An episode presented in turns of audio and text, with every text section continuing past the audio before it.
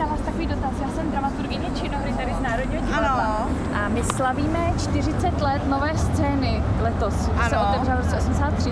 A dám takovou anketu, jak se vám nová scéna líbí a jestli třeba vám přirostla k srdci nebo naopak, jak ji prostě vnímáte. Stojíme tady pod ní, můžete klidně popisovat. Mm, já, si, já si pamatuju, protože tatínek pracoval v krajském projektovém ústavu, tak já si pamatuju, když celý ten projekt vznikal, protože já jsem se pohybovala trošku v té třeba ve společnosti pana Pleskota, který byl jeho žákem. Takže mně se to líbí. Ty televizní obrazovky, se to probíralo ano, ze všech stran, jak je to špatně, ale to já nemůžu říct, že by mě to vadilo nebo uráželo. To celou já to znám od toho prvního momentu, kdy to vlastně bylo vlastně upravený, že jo, ty fasáda jako taková. A docela mě to jako docela těší. Nemůžu říct, že by mě to uráželo. I když je to sympatický, ten vlastně kubánský mramor, že jo, a vlastně i ty sedačky, ty kožený, tak už je to opravdu, už to má za sebou. Já vím, že přijde rekonstrukce a že se to opravdu všechno zase dá dohromady, ale zatím je to docela protivné. Já tam ráda chodím do kavárny. Mně se to líbí, ale je to takový... No, to taková kostka, no. Mohlo by to být barevný. Nevím, jak to říct. Nedovedu si představit, že by tady bylo něco jiného v kontrastu s tím Národním divadlem. Nová scéna slaví letos čtyřicet let od svého otevření a zároveň slavíme i sto let od narození jejího architekta Karla Pragera. Pro nás to je skvělá příležitost se vrátit na toto místo činu a vlastně se pobavit o tom, co nová scéna zažila a jaká ji čeká budoucnost. Za těch čtyřicet let žádná větší rekonstrukce neproběhla a tak logicky už začíná být opotřebená.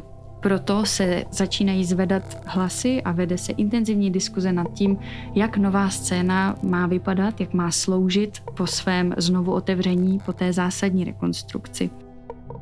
Dnes vás tedy vezmu po stopách nové scény a budu s lidmi, kteří s ní mají něco společného, s lidmi, kteří uvažují o její budoucnosti, pátrat po tom, jak chránit tato místa, tato výjimečná místa, jak jim dát novou podobu a zároveň zachovat génia loci. Jsem dramaturgyně činohry Nina Jacques a tohle je podcast Národního divadla. Navzdory různým názorům a kontroverzím mi ta budova přijde krásná. Vždycky, když sem vstoupím, tak jsem ohromená tou velkolepostí, jsem ohromená materiály, které zde byly použity, protože si myslím, že jsou velice specifické a nikde jinde vlastně nejsou vidět. Jako prvního jsem potkala přímo v hledišti nové scény vedoucího jevištního provozu Honzu Veselého. My se s Honzou známe docela dlouho, tak si budeme tykat. A ty jsi tady, Honzo, vedoucí jevištního provozu rok a půl? Ne, už třetím rokem. Fakt, tak to nezdá se to, ale už třetím rokem. Rychle běží, to je neskutečné, hmm. tak ten covid a všechno. Mě by zajímalo, jaký jsou podle tebe největší klady hmm. a největší zápory tohohle prostoru. Největší klady? No, zejména ten velikost toho prostoru. To považuji za největší klad, který tady je. I proto se tady dějou často nějaký festivalový zahraniční představení, které se opravdu nikam jenom nevejdou. Hostuje tady Tanec Praha s velkýma produkcema, dělají se tu pražské křižovatky. To jsou věci, které opravdu se těžko nikam dávají. Člověk se cítí hodně ponořený směrem k tomu jevišti, k tomu, co se tam děje. I tím, že tady ta kapacita, že když se kolem sebe koukneme, ono tady vypadá jako veliký, ale vede se sem vlastně jenom čtyři sta diváků. Vlastně obrovská scéna na strašně málo diváků. No to je můj vlastně takový pocit z té nový scény, hmm. když tady jsem i teď, že na to koukáš a vlastně něčím to působí jako veliký, uhum. ale zároveň je to takový jakoby uzavřenější jako do sebe, že jako určitou intimitu to má, ne? Je to kompaktnější hlavně ve vztahu k tomu divákovi. Pak bohužel tady je hodně těch záporů, který hlavně odpovídají té morální zastaralosti, technický, protože přece to divadlo funguje čtyřicet let. Úplně prapůvodně nebylo stavěné jako divadlo. Typickým velkým problémem tady je, že ačkoliv je šířka portálu čtrnáct celá pět metru, což vidíme, že je opravdu široký portál, tak šířka tahového komínu, neboli to, co může vyjet z jeviště nahoru v plný, jako v plný výšce toho viditelného spektra, je jenom deset celá pět metru. To znamená, tady nelze udělat široká dekorace, která by v průběhu představení mohla odjet někam nahoru. A ty jsi zvukař původně, mm-hmm. tak třeba k zvukovým kvalitám toho prostoru tě napadá něco? No tak to určitě. Tohle není moc zvukově podařený sál. Dalo by se říct, že je to bezvadná konferenční místnost. Je relativně hodně vytlumená a je tady obecně problém s přirozenou akustikou a s přirozeným jako nesením toho zvuku. Takže třeba prospěv, když už se tady dělají opery, vlastně vždycky je to zvučený, protože tady není žádný dozvuk a i špatně se to nese ten zvuk. Pro činohru problematický, pokud jsou to věci, které mají být intimní, tak ten zvuk se tady opravdu nenese, i když herci v Národním divadle, aspoň z mých zkušeností zvukaře, mluví moc hezky. To není úplně standardem v českém prostředí, že by herci takhle hezky mluvili, takhle hezky vyslovovali, tak tady se ten zvuk opravdu špatně jako nese a má to velký vliv na srozumitelnost. Nevhodná, trochu tupá akustika Nové scény je něco, na co v rozhovorech narážím s různými spolupracovníky, ale i s technickými pracovníky. Hodně se to řeší a rekonstrukce je velkou příležitostí tohleto změnit. Ale asi největší mínus uh, pro provoz divadla, něco, co extrémně komplikuje každodenní hraní, je způsob, jak dostat dekorace na jeviště. Uh, na Nové scéně se dekorace skladuje ve sklepení, v takových, takových kojích, jsou to takové klece, tomu říkáme odborně, a potom najíždějí do výtahu, který je veze nahoru. Když jedete nahoru a dolů, třeba těch klecí potřebujete pro jednu instalaci víc, tak vám celý tenhle ten proces zabere třicet minut. A teď si ještě představte, že se ten výtah v půlce zasekne. Několikrát se nám stalo, že jsme museli představení třeba o půl hodiny opozdit, protože dekorace nebyla připravená na místě a bylo potřeba ji ručně vynosit tím točitým schodištěm nahoru, což bylo komické, ale zároveň trochu smutné. Tady určitě problematická je tzv. Transportní cesta. Tady je velice specifický to, pokud byste se podívali všichni zvenku na ten dům, tak vidíte, že je to vlastně domeček na kuřích nožkách. Jo, tomu tak říkám lidově. Je to vidět, že tam jsou ty průchody na piacetu a těma kuříma nožkama musí víc veškerý transport materiálu, energií a všeho. A to samozřejmě omezuje velikost toho, co se dá dostat na jeviště. To znamená, my tady na Nové scéně nejsme schopni dostat na jeviště věc, která je delší než pět a půl metru, řekněme. Což není mnoho, na to, když vezmu, jak mám velikou tu scénu. Stejně tak ani velký plochy sem nejsme schopni dostat, protože ten výtah, který sem jede, má maximální rozměry pět a půl metru, metr devadesát, neměte sedmdesát na dvě stě třicet, jo. To je opravdu jako vlastně strašně málo porovnání s ostatními divadlama. A není sem jiná transportní cesta. Pokud tenhle výtah nejezdí, tak to sem není jak dostat. Já cítím takovou určitou rozporuplnost v sobě, protože já často slýchám tady tu kritiku Nové scény a, a vlastně si to uvědomuji, že je těžké v ní pracovat. A zároveň se musím přiznat, že mám i silné divácké zážitky z tohoto místa. Zapomenu na to, že jsou tam ty sešívané sedačky, že je to tam trošku už celé polorozbité a člověk to vnímá. Můžeme se shodnout asi na tom, že ta rekonstrukce je nevyhnutelná. Ale otázka je, jak ji rekonstruovat.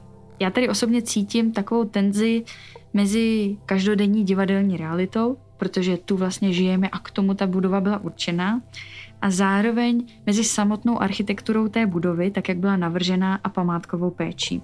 Když říkám, že rekonstrukce je nevyhnutelná, tak to není úplně správné, protože v nedávné době jsme podobnou otázku řešili v souvislosti s Transgazem. U Transgazu ale došlo k demolici a ta budova byla srovnána se zemí.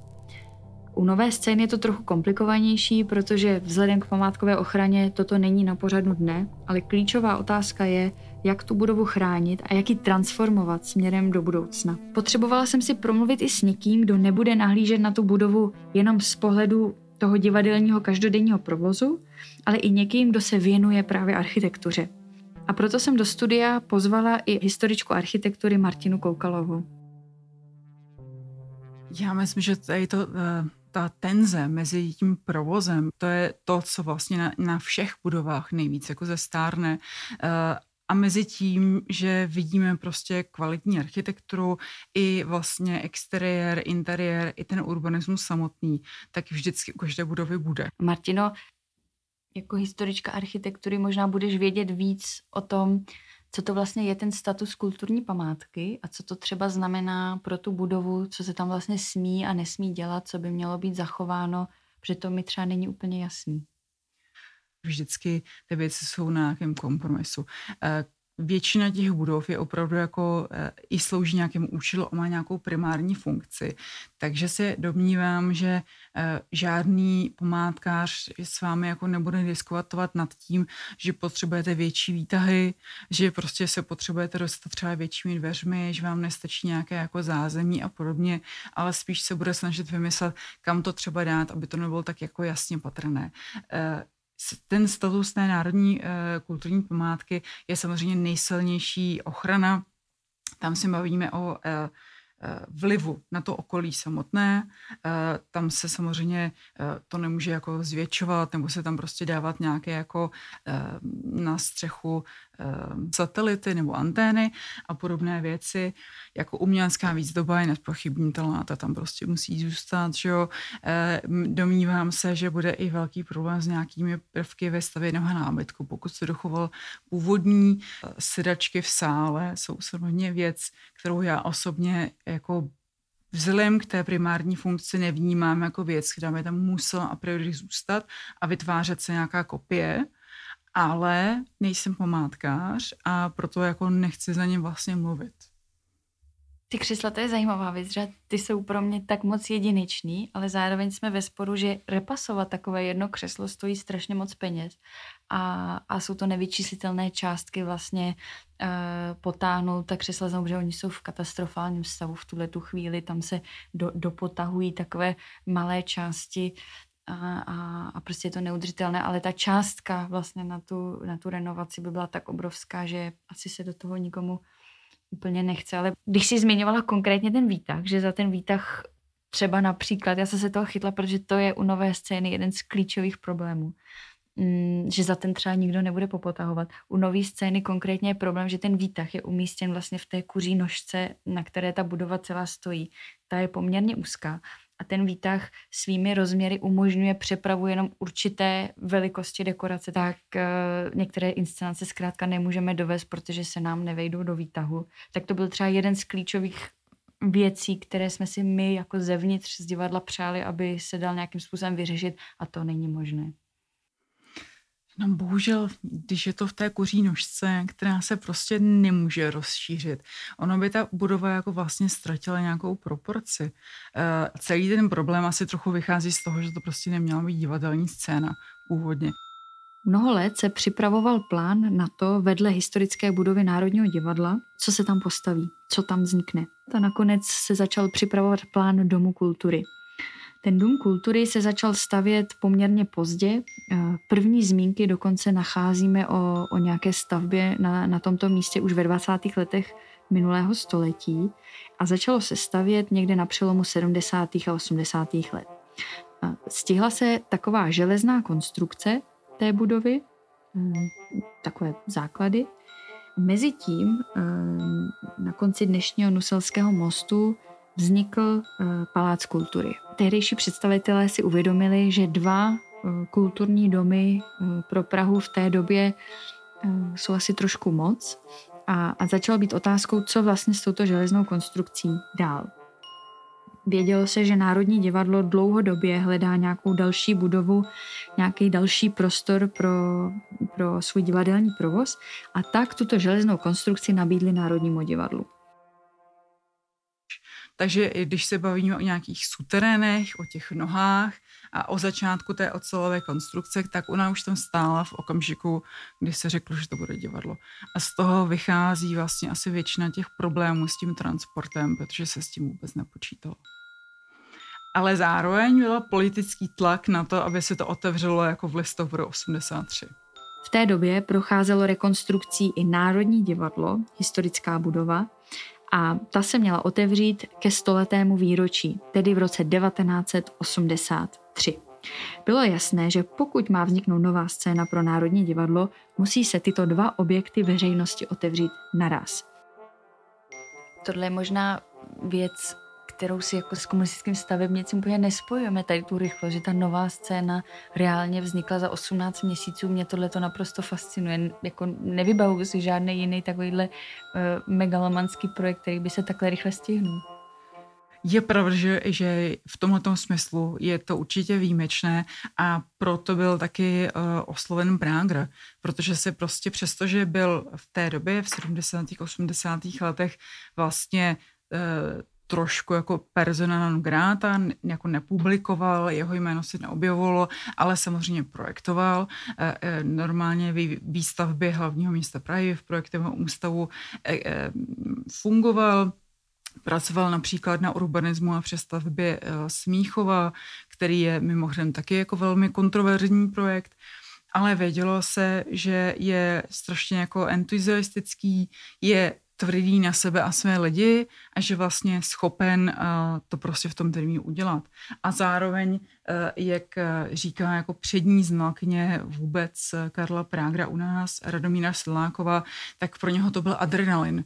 Jako, uh, že mu řekl ten termín, uh, ostatní dva uchazeči vlastně řekli, že jako to nemůžou v té době stihnout a Prager prostě řekl, udělám to.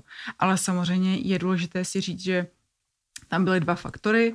První byl ten důležitý lidský, že Prager to dokázal zorganizovat, dostal na to ale lidi v tom projektovém ústavu. Ti jeho zaměstnanci tam pracovali jako dlouho do večera. Všichni do dneška vzpomínají na to, že vlastně jako trpěli jejich rodiny a jejich kamarádi, protože prostě osmnáct měsíců byli v plném nasazení. Třeba hlavní statek Miloslav Pavlík vzpomíná to, že, že mu žena řekla, jako o víkendu pojedeme někam na výlet. A řekla, tak jo, tak pojedeme na Sázavu. A tam dojeli, tam ji poslal s dětma do lesa na hřby. A on šel do skláren Sázava se podívat na to, jak se mu fouká to sklo, kterým je to má scéna obložená. Takže opravdu tam bylo obrovské jako lidské nasazení. A druhá věc, co si jako já osobně myslím, že tam byla jako silná politická podpora, která právě umožňovala i ty lidi, i ty materiály a podobně. Protože on to měl na starosti vládní zmocněnec pro tyhle ty velké projekty eh, Otakara Ferfecký, eh, takzvaný železný Ota, který už dělal na stavbě metra a tam se to taky podařilo, tam se to muselo taky stihnout v termínu. A to byl uh, asi jako uh, blízký kamarád uh, Lubomíra Štrougala. Takže tam určitě byla ještě ta podpora jako politická, aby se to opravdu k těm stoletům stihlo. Ta krátká doba vzniku, ta rychlost, za jakou dokázali Novou scénu postavit, je pro mě do dneška neskutečná věc. Zároveň, ale jak už jsme si řekli, Nová scéna stárne a je potřeba se podívat na to, jak ji rekonstruovat. Mě zajímalo, jak bude Nová scéna po té rekonstrukci vlastně vypadat. Co v ní zůstane, co půjde pryč. Jakým způsobem se o té rekonstrukci uvažuje i třeba ideově. Ve studiu sedí Václav Pelouch, dobrý den. Který je ředitelem technicko-provozní správy Národního divadla. To znamená, že rekonstrukce Nové scény spadá přímo pod jeho gesci, je to tak? Je to tak, jak říkáte. Ta rekonstrukce, to je obrovský projekt, jak finančně, technicky náročná věc. Jak se taková rekonstrukce připravuje? Tak my jsme ji začali připravovat v době, kdy jsme za sebou měli rekonstrukci Státní opery, na který jsme se hodně naučili, snad jsme se něco naučili, takže jsme to neprojektovali úplně z čistého nebe, na druhou stranu to byla rekonstrukce úplně jiného charakteru. Ve Státní opeře jsme přistupovali k tomu, že ty nánosy, které tam vznikly později někdy v sedmdesátých nebo na přelomu šedesátých sedmdesátých let dvacátého století, tak vlastně chceme vymístit a vrátit tomu původní podobu, kterou opera měla na začátku svého provozu, to znamená na konci devatenáctého století. U Nové scény jsme měli předpoklad jiný. Tam jsme vycházeli z toho, že bychom chtěli napravit v uvozovkách to, co nefungovalo, vytvořit tam opravdu variabilní experimentální prostor. Čili výchozí, výchozí zadání bylo, že z toho chceme utvořit nebo vrátit tu původní koncepci. No na to jsme vypsali, nebo respektive my, než ještě jsme vybrali projektanty, tak my jsme udělali někdy, říkám, je to správně, kolem roku dva tisíce osmnáct jakousi studii, která měla ověřit, jestli vůbec to jde takhle realizovat a za kolik peněz. No a když jsme to udělali a vyšlo nám z toho, že se, že bude stačit, a tehdy jsme to měli ověřený i cenama z rekonstrukce Státní opery nějakých sedm set až osm set milionů, tak jsme to na to vypsali. No, v době, kdy se začalo projektovat, tak jsme začali tušit, že už se do toho nevejdeme, protože nejdřív začaly růst ceny stavebních prací poměrně dramaticky, pak do toho přišel covid, válka, inflace a nový stavební předpisy a vlastně se ten projekt rozšířil i o podzemní části. No a potom se samozřejmě významně rozšířil cenově, takže z těch, z těch původních úvah kolem těch osm set milionů jsme dneska na rozpočtu kolem dvou miliard, takže my jsme museli některé věci škrtat, aby, aby vůbec jakž tak to bylo financovatelné. Původně jsme počítali s tím, že rekonstrukce Nové scény začne v létě dva tisíce dvacet dva. Tento termín se nestihl, protože projekt je extrémně finančně náročný a během rozhovoru jsem se dozvěděla, že v tuto chvíli je realistický odhad pro začátek rekonstrukce léto dva tisíce dvacet pět. Otázkou je, jestli do té doby projekt nezestárne, jestli bude stále aktuální. Gro toho je projektu je vlastně co nejvíce proměnit ten divadelní sál. Vyndat všechny příznakové věci, které té Nové scéně patří a vlastně vtiskávají nějaký limit pro inscenační týmy a vlastně vytvořit takzvaný black box, černý prostor, ve kterém půjde dělat úplně všechno. A Honza Veselý, vedoucí jevištního provozu, tohle během našeho rozhovoru i potvrdil. Z mého pohledu Národního divadlu schází opravdu jako otevřená studiová scéna, protože všechny ty domy jsou hodně klasický, takzvaný kukátkový, kukátkový sály. A tenhle, tenhle prostor by po té rekonstrukci mohl poskytovat studiový přístup k, k té realizaci, což i v tomhletom rozměru bude zase i v kontextu střední Evropy hodně výjimečná věc. Co mě velice zaujalo je, že se posunou vchody do sálu, přesunou se vlastně dolů e, o patro níž, že sál bude kompletně bezbariérový. E, samozřejmostí jsou hydraulické stoly, moderní jevištní technologie a tedy také lepší akustické řešení toho prostoru, protože to je něco, kolem čeho jsme se hodně točili. Myslím si, že tato variabilita je něco, co ten jevištní provoz určitě přivítá. Je to prostor, kde se zkrátka může odehrát úplně všechno. Já hrozně věřím tomu, že se to divadlo má vyvíjet směrem jako i větší integrace těch profesí. Já hrozně jsem velký odpůrce oddělování profesí v divadle, třeba na umělecký profese a technický profese. Přijde mi, že je to hrozně přežitek ano. A vzpomínka na devatenácté století. Možná to není tak dávno, ale já toho určitě nejsem zastáncem. Myslím si, že dneska se nedá říct, že člověk, který dělá zvuk nebo světlo, je technik. Prostě tato doba je dávno pryč. I to tak učit třeba svoje studenty na DAMu, že to prostě takhle nefunguje a že je potřeba naopak, aby ty týmy byly hodně propletený a ty lidi vzájemně se respektovali.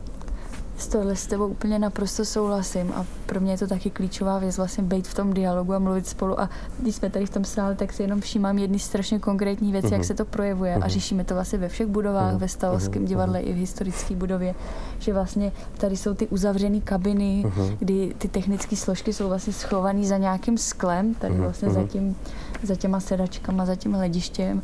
A vlastně čím dál více přesouvají dopředu, že se vytváří vlastně předsunutý pulty, takže tady máme vlastně zvukaře přímo nad hlavama. Ano, je tady live post přímo vytvořený pro něj. Ano, to na živý zvučení jinak ani nejde.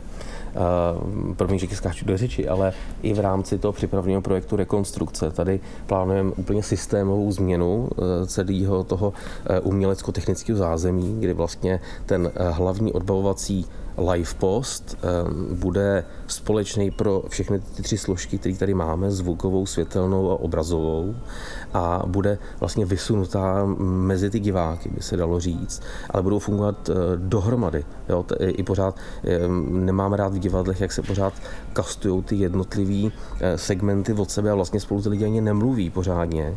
A to já hrozně se jako toužím odbourávat. I jsem to tady organizačně tak udělal, když jsem sem přišel, že jsem vlastně odboural to rozdělení a fungu, musí fungovat dohromady mnohem víc, protože si myslím, že tohle je cesta právě k té větší integraci a pochopení se, že to pochopení se je základ k tomu dělat jako líp to divadlo, si myslím. To, co ty si vlastně popsal přesně jako potřebujeme se posunout někam dál, divadlo se posouvá, nové formy, nové věci, sami jako tvůrci potřebujeme vlastně, že jo, si zkoušet ty věci jinak, aby jsme zůstali jako tvořiví, ale zároveň jakoby ochránit něco, co považujeme za výjimečný, ale je otázka, jestli to na té Nové scéně lze.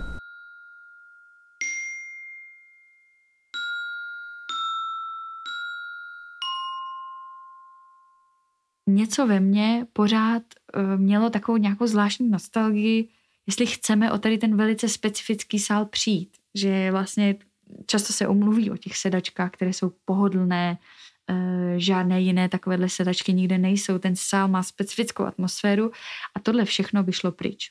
Tuhle otázku jsme otevřeli i s Václavem Pelouchem, protože tvoříme tady inscenace, takže tu budovu dobře znám a cítím, že potřebuje nějakou nový impuls, rekonstrukci, protože není v ideálním stavu, dějou se nám tam různý uh, přírodní katastrofy a tak dále. Zároveň vnímám, že je třeba odborná veřejnost a v současné době se třeba brutalistní architektura dostává do popředí zájmu, začíná být oceňovaná, ale zároveň třeba jsme byli svědky demolice Transgazu, hodně se lidí proti tomu omezovali a teď vlastně stojíme před otázkou, jak s tímhletěm dědictvím nakládat, jak se třeba díváte na to, na ty hlasy, kteří třeba kritizují ten záměr, tu Novou scénu rekonstruovat? Já jsem musím říct, že jsem jako neslyšel od lidí uh, od divadla, že by říkali, ne, nechte to tak, jak to teď je, skvěle nám to vyhovuje, je to, je to parádní a, a skvěle se tady hraje a je dobrý, že, že to trvá dva dny, než se to přestaví a že, že ta akustika je skvělá a že ty sedačky, které tam jsou, že, že to vyhovuje a tak. Tak to jsem neslyšel. Od těch teoretiků architektury, a promiňte mi tu větu, já to fakt ne, a nemyslím to zle, jenom nevím, od těch fanoušků Pragera, tak často slýcháme to věty, že my tomu vytrhneme to srdce, to hlediště, jeviště a že to je vlastně to jako nejpodstatnější na tom.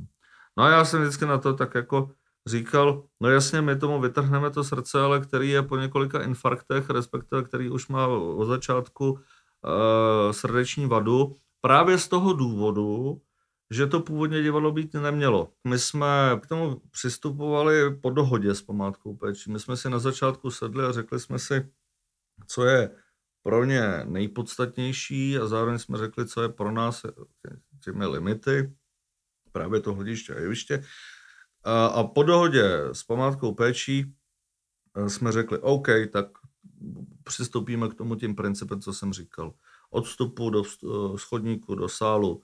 Je to v úvozovkách vaše, tady do toho nebudeme jakkoliv zasahovat. A oni zase chápali, že, to, že ten takzvaný instalační prostor... Teď jste vtipně řekl vaše, přitom je to naše divadlo, to mě zaujalo. Já vím, berte to jako nadsázku, jo? Že, že jsme se prostě dohodli, že my do toho nebudeme zasahovat novýma prvkama, že, že, to, že, se do toho, že se budeme držet toho, co tam bylo původně navržený, že dokonce některé artefakty typu, e, tam jsou různé sedačky, stolky a tak dále v, v hlavním foje a, a v jiných prostorách, tak se pokusíme zrepasovat to, co půjde a, a že tam zachováme co nejvíc toho původna. A to naše v úvozovkách, bereme to, že e, oni zařekli, jasně, rozumíme tomu, že abyste tady mohli dělat to, co potřebujete, tak tady potřebujete ten variabilní prostor, a ten variabilní prostor z toho, co tady dneska je, se vytvořit nedá. Na tom, na tom panovala shoda. Takže jako s památkářem my jsme se dohodli poměrně rychle a když potom přišla ta, ta oficiální změna, že, že ministerstvo kultury to prohlásilo památkou, tak my jsme řekli, OK, jako vlastně pro ten projekt to nic neznamená, protože my jsme od začátku s tím takhle počítali.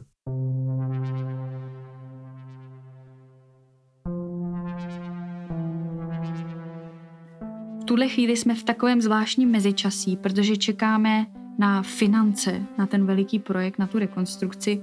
Doba je složitá, peníze jsou potřeba všude a rekonstrukce budov asi není současnou prioritou. Zároveň my v té budově musíme fungovat a asi nejhorší variantou, na kterou jsme se s kolegy shodli, je, že se budova zavře, protože už nebude provozu schopná, ale zároveň se nebude opravovat. Opustí se, přestane žít. Vlastně jsem tu cestu pojela svým způsobem terapeuticky, protože hledám sama odpověď na otázku, jak tady fungovat, jak tady tvořit.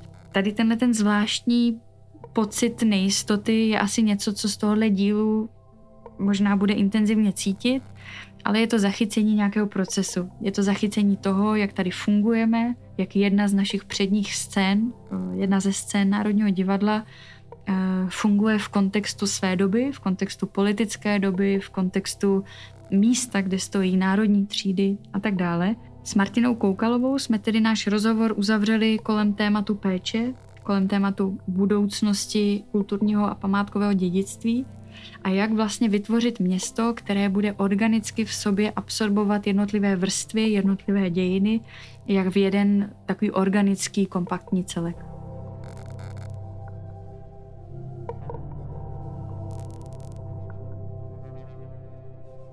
Ty vlastně pracuješ v Institutu plánování a rozvoje města Prahy, které vlastně sídlí v pražských Emauzech a v budově také Karla Pragera, myslím, že si ji říká Pragerovy kostky. Ano, my tak interně říkáme možná někteří další zasvěcenci. A uh, protože vlastně pra, Pragerovy kostky, ten, ten objekt vlastně v Emauzích uh, čelí vlastně podobnému problému jako Nová scéna, že už uh, prostě slouží nějaký určitý počet let a je nutná potřeba rekonstrukce. Jsme, jsme vlastně společně řešili, jestli není možná nějaká iniciativa třeba, protože se těžko schání peníze na rekonstrukci tady těch budov. Já nevím, asi je to tím, že u těch historických budov z devatenáctého století vypadají historicky, jsou, jsou tam ty různé ornamenty, lidi se nějak jako shodnou na tom, že to je jakoby cenné, i když možná je to spíš jenom ta, takový jako předsudek, ale u té brutalistní architektury to opravdu je problém. Já myslím, že není všeobecně vlastně přijatá a že to vyžaduje nějaký čas. Já myslím, že jako mezi samozřejmě odbornou veřejností vidíme a uvědomuje si tu kvalitu, jak té architektury, tak třeba i jako zajímavost těch materiálů, které jsou dneska často ten hlavní problém. Ale na druhou samozřejmě, stranu samozřejmě jako laici vám řeknou, že ty stavby jsou brutální, že vstupují do toho okolí nějakým jako neúplně patřičným způsobem a že by třeba jako na místě té Nové scény radši viděli ty Kaurovy domy prostě z toho devatenáctého století a nějakým způsobem si jako trošku možná i hráli nějakou jako pohádku v úzovkách, než prostě, když tam vidí jako budovu, která vlastně eh, tak jako sebevědomě do toho prostoru prostě vstupuje.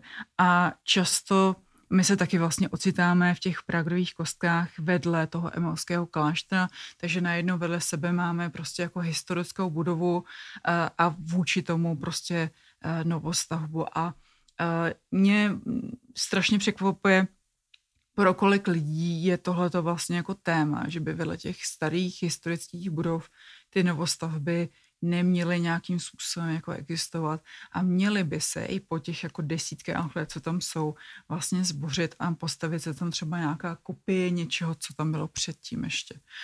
No a já osobně teda hlavně u celé poválečné architektury vnímám jako největší problém to experimentování s materiály a s konstrukcemi.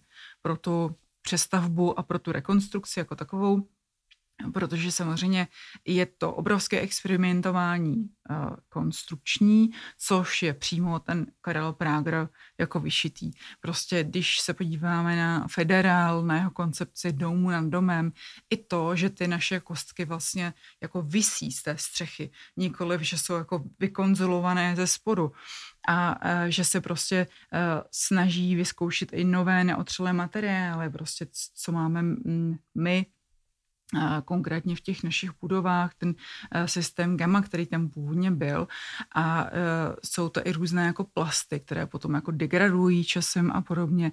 A to jsou ty největší problémy, se kterými ti současní projektanti bojují a zároveň musím říct, že jako ta statika je dost velký problém, protože ony ty normy se vlastně jako zpřísnily a to, co bylo možné v těch šedesátých, sedmdesátých, osmdesátých letech, byť ta budova jako stojí a ti lidi v ní jako existují, už vlastně třeba dneska možné není. Takže v tomhletom smyslu, kdy on se opravdu ještě jako snažil experimentovat a ještě se snažil o nějakou subtilitu těch konstrukcí, aby to bylo takové jako co nejméně nápadné a zároveň prostě, aby jako co nejvíc tím prostorem ohromili, tak můžou dneska působit jako velké problémy při té rekonstrukci, protože dneska už vám tuhletu subtilní statiku často vlastně nepovolí, zvýšila se potřeba té zátěže na metr čtvereční a podobně.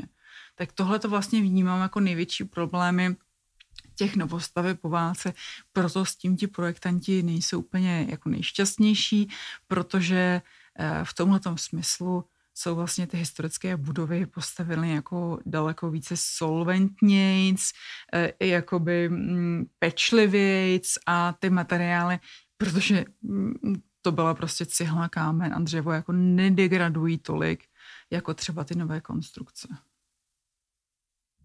Já bydlím kousek od toho emauského areálu a trávíme tam s rodinou hodně moc času, protože je to vlastně ideální bezpečný prostor, který kloubí nějaký kousek přírody, zajímavé architektury, kavárnu.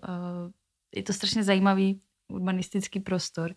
A pro mě je výjimečný v tom, jak právě kloubí ty různé vrstvy, nebo snoubí ty různé vrstvy těch různých období na takhle vlastně to maličký prostor. Tam máte ten emauský klášter a zároveň jsou tam ty rekonstruované věže, vlastně po tom vybombardování po druhé světové válce, ty, ty Pragerovy kostky, pak je tam ta vlastně klinika plastických chirurgů a tohle všechno dohromady vytváří prostor, lidi tam tráví volný čas. Je to pro mě strašně zajímavé, jak tohle to může vlastně dohromady uh, fungovat. Taková jakoby oáza v tom městě a, a vlastně připomíná nám tu různou historii, která se v té Praze odehrála. Tohle mně přijde úžasný. Jsou to právě jako různé vrstvy toho města. Mně, mně to taky přijde jako zajímavé, že člověk jako najednou se setkává uh, s historickou prostě budovou konce devatenáctého století a vedle toho má prostě veřejný prostor, na kterém se jak pořádá spousta nějakých akcí a může tam přijít, je to pořád vlastně nějakým způsobem živé. K tomu se začíná mluvit o těch nábřežích, jakými způsoby, jakými způsoby se s nimi vlastně bude pracovat, že by to mohlo být prostě pěší prostor. Já ty vrstvy v tom městě mám taky jako velmi ráda, ale myslím si, že vlastně spousta lidí, a je to podle mě problém českého školství, když se dostaneme takhle hluboko, že dějiny umění, natož pak dějiny architektury se vlastně jako neučí, neučí se ti lidi vnímat ten prostor jako takový, že to město nějakým způsobem se zvětšovalo, pracovalo, že když pojedete do Německa, tak vidíte jako celé čtvrtě, které jsou moderní, takže jasné, že byly vybombardovány, vidíte i tu historii a že, že je normální takovým způsobem jako spolu koexistovat a nevytvářet nějakou jako jednolitou vrstvu nějakého jako fasádismu, nějakého jako rádoby eh, historického města.